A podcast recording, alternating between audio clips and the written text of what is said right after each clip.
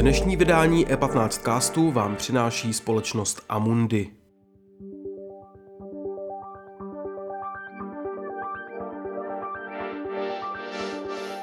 Dobrý den, posloucháte E patnáct cast, krátký podcast o velkých proměnách biznisu. Na trhy v současné době už nepůsobí jenom vysoká inflace, ale samozřejmě i probíhající válka na Ukrajině. Kam by se měl dívat investor, který chce v takové situaci někam rozumně vložit svoje peníze? O tom se v dalším díle E patnáct castu bavil Nikita Poljakov s Petrem Zajícem, portfolio manažerem společnosti Amundi. Před rozhovorem ale krátké zprávy. Klienti z BearBank tečka cé zet si na své vklady budou muset počkat. Česká národní banka v pondělí v souvislosti s významným odlivem vkladů zahájila kroky, které povedou k odebrání licence. Banka teď nemůže vyplácet ani přijímat vklady či poskytovat úvěry. Pro klienty, kteří splácejí například hypotéku či firemní úvěr, se však nic nemění. Vesty a helmy nejsou, a to v Česku i po celé Evropě, tvrdí prodejci. Obrovský zájem je především o neprůstřelné vesty, helmy, ale i obvazy a nosítka. Pracovníci Army Shopů pracovali přes víkend non-stop, aby alespoň částečně uspokojili poptávku. Za nedostatkem balistické ochrany může být kromě koronavirem z přetrhaných dodavatelských řetězců i nejasná legislativa a postupy Evropské unie, které zkomplikovaly individuální dodávky ochranných potřeb už v roce dva tisíce čtrnáct při anexi Krymu. Ukrajinský prezident Volodymyr Zelenský podepsal žádost o přijetí své země do Evropské unie, informovala včera ukrajinská média. Dokumenty podle nich včera vyrazily na cestu do Bruselu. Zelenský už dříve během dne v projevu řekl, že Ukrajina žádá o okamžité přijetí do Evropské unie podle nové speciální procedury. Další informace o válce na Ukrajině najdete v našem online zpravodajství na webu e patnáct tečka cé zet. Teď je čas na rozhovor Nikity Poljakova dnes s Petrem Zajícem ze společnosti Amundi. A teď už tu vítám Petra Zajíce, portfolio manažera společnosti Amundi, který má na starost investice. Dobrý den, Petře. Dobrý den.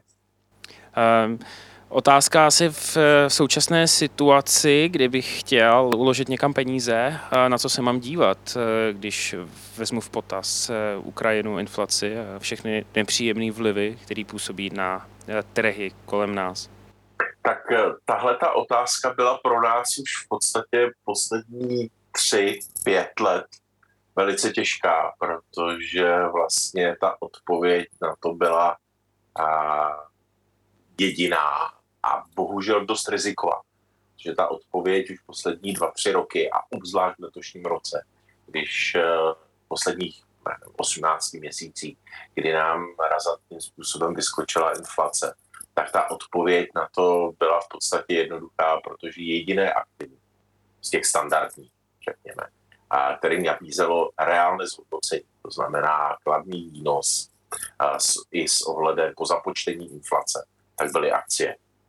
A samozřejmě dneska a po tom, co se odehrává nejdřív retoricky ze strany Ruska, ale bohužel od minulého čtvrtku fakticky, tak a, samozřejmě ani ty akcie nenabízí nějaký zásadní, zásadní kladný výnos, respektive jsou hluboce v mínusu.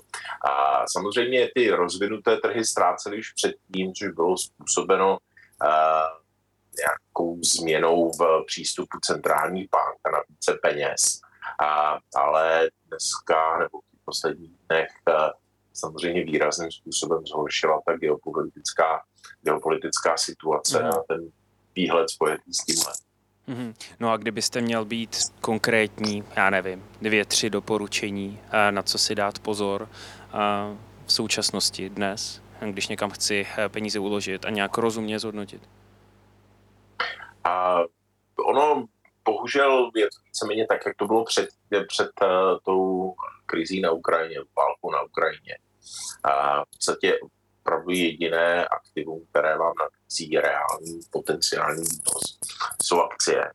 Dluhopisy prostě pořád nabízejí. Úrokové sazby jsou pořád hluboko pod uh, inflací, a to i v Česku, kde to zvýšení úrokových sazeb bylo, bylo enormní. Navíc si myslím, že se spíš zvýšování úrokových sazeb ve Spojených státech a obzvlášť v eurozóně si dost odkládá, nebo respektive bude minimálně pozvolnější, než se čekalo.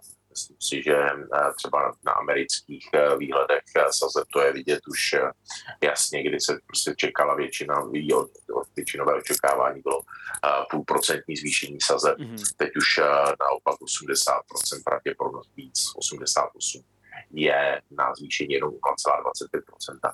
Takže ta aktiva napojená na úrokové sazby vám si nabízejí dost nižší, než jak jsou očekávána inflační, nebo jaká jsou inflační očekávání. Mm-hmm. Takže zase končíte zpátky u těch akcií.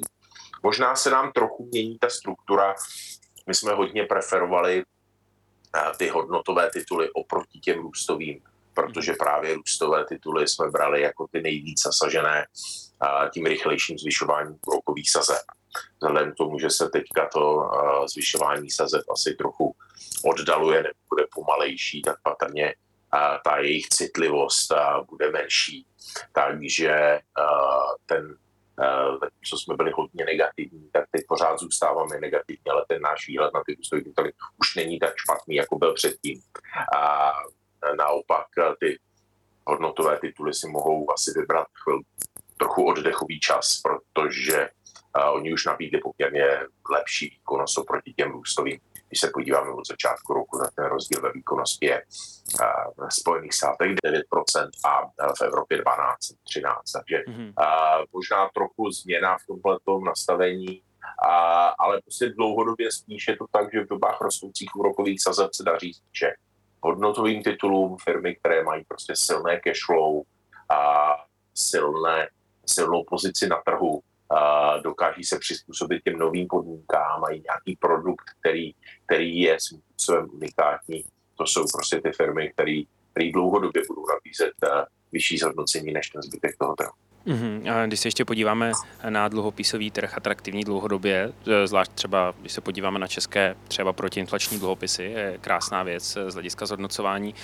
V době války nebo konfliktu je rozumné sázet na státní dluhopisy, a teď samozřejmě nemluvíme asi o ruských státních dluhopisech, ale, ale i obecně třeba vsadit i na tu Evropu případně, jestli to nemůže zkomplikovat trošičku výnosnost těch dluhopisů. Co se týče Evropy, tak tam bych byl trošku skeptický, protože si musíme uvědomit, že když se podívám, když se tady otevřu stránku ukazující výnosy českých evropských dluhopisů, a, tak ty výnosy těch dluhopisů se pohybují někde mezi nula celá dva až nula celá osmnáct až jedna celá osm procenta.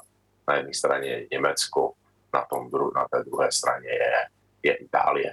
Řecko dva celá pět procenta, pořád pod, výrazně pod inflačními očekávání. Mm-hmm. Takže tady samozřejmě ono standardně to bývá tak, že v dobách války nebo nějaké velké nejistoty jsou státní dluhopisy tím bezpečným přístavem.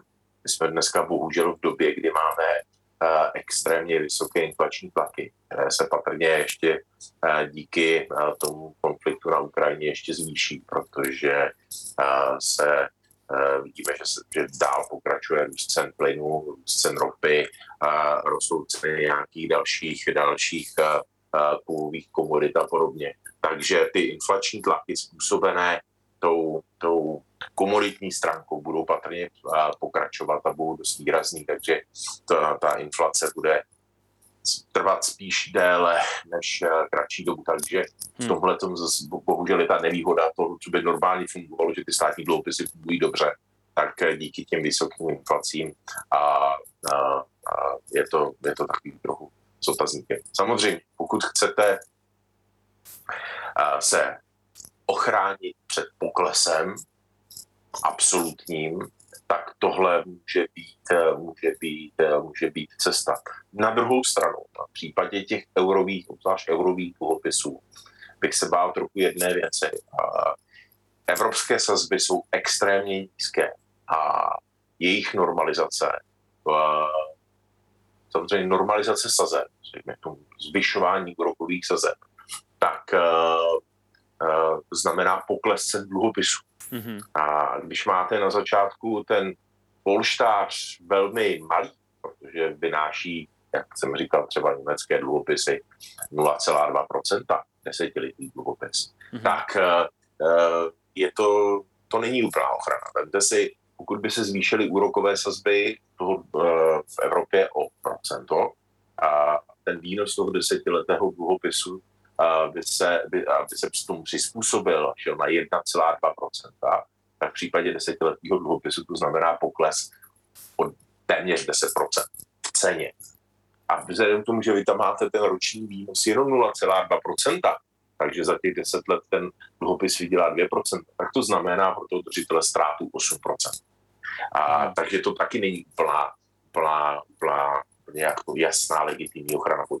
Jako příklad bych dal to vývoj českého dluhopisového trhu, kdy loni, když začaly se zvyšovat úrokové sazby brutálně, tak ten trh si připsal nejhorší výsledek historie a ztratil skoro deset procent. Znamená, tržba českých dluhopisů vám na loňském roce přinesla minus deset procent. Takže ono to není úplně, jako i z toho absolutního pohledu ta ochrana, obzvlášť když máte na začátku velmi nízké sazby. Teďka v Česku jsme trochu v jiné situaci, kdy ty výnosy už jsou vyšší, pohybují se na tři procenta, pořád méně než money market a pořád méně než inflace, ale už je to nějaký polštář. Už když se vám pohnou, pohnou sazby třeba o procento, tak je to sice minus deset, ale ten dluhopis vám za, ty, za těch deset let vydělá třicet procent. Takže pořád to už je v tom součtu plus. Mm-hmm. Petře, ještě řekněte, jaký vy vidíte výhled do budoucna, kdybyste měl nějakým způsobem udělat lehkou osobní analýzu? Vy nečekáte, že inflace půjde níž, teď máme nějaký konflikt. Z investorského pohledu, co mohou očekávat lidé vlastně od letošního roku? Já bych řekl, že já, bych, já očekávám, že inflace půjde níž, ale půjde níž pomaleji a později, než se očekávalo. Ta inflace půjde níž už jenom čistě z toho matematického pohledu, z toho principu, jak je ta inflace počítána. Že ta inflace je počítána jako meziroční změna. Takže pokud tady budeme sedět za uh, rok a ropa bude stát sto dolarů za barel, jako je dneska, tak ten vliv ropy do inflace bude nula.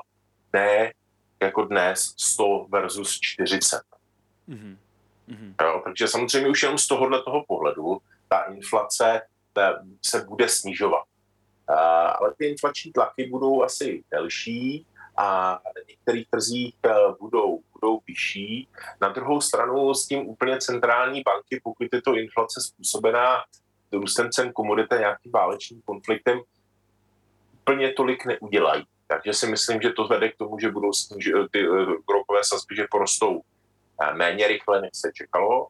Dovedu si představit, že Česká národní banka a s ohledem na vývoj ekonomiky a hodně a napojení třeba na, na ukrajinskou pracovní sílu, která v Česku je určitě významná a které může být nedostatek, tak samozřejmě to může být i ta změna trochu na tom trhu práce, takže si myslím, že Česká národní banka bude také pod menším tlakem. Na druhou stranu slabá koruna je zase něco, co pro ČNB znamená vyšší inflaci, ale myslím si, že tam ty inflační tlaky, respektive ty tlak na zvyšová, další zvyšování sazeb bude menší. Mm. A, a dovedu si představit, ale že první pololetí letošního roku může být takové hodně turbulentní, hodně rozvířené. Na druhou stranu si dovedu představit, že, že ve druhém pololetí letošního roku se ta situace může, může dost uklidnit a vůbec bych nevyloučil to, třeba to, že akciové trhy nakonec uzavřou, uzavřou plus. Přestože dneska je index S and P pět set v začátku roku minus osm procent, tak z toho tak na konci roku, že by musel být minus, to si myslím, jako, že není úplně, úplně nutné. Na druhou stranu záleží na tom, jak se bude ten konflikt na Ukrajině vyvíjet. Pokud by došlo nějaké další eskalaci, pokud by se dál mluvilo o nějakém použití jader, zbraní a podobně, to, co jsme slyšeli od Putina, od Putina v neděli, tak to jsou samozřejmě věci, které uh, by investorům úplně nepřidaly. Hmm. Takže uh, tohle je velké riziko, který dneska neumíme nikdo nějak ocenit. Hmm. Čistě kdyby jsme byli bez toho, tak bych si spíš sadil to, že na konci roku bude akciový trh plus. Hmm. Petře, já doufám, že se vaše předpověď vyplní. Děkuji moc za váš čas, za váš vhled do tematiky a přeju vám krásný den. Děkuji za hezký den i vám. Naschledanou. Díky za pozornost. E patnáct Cast můžete poslouchat ve všech podcastových aplikacích.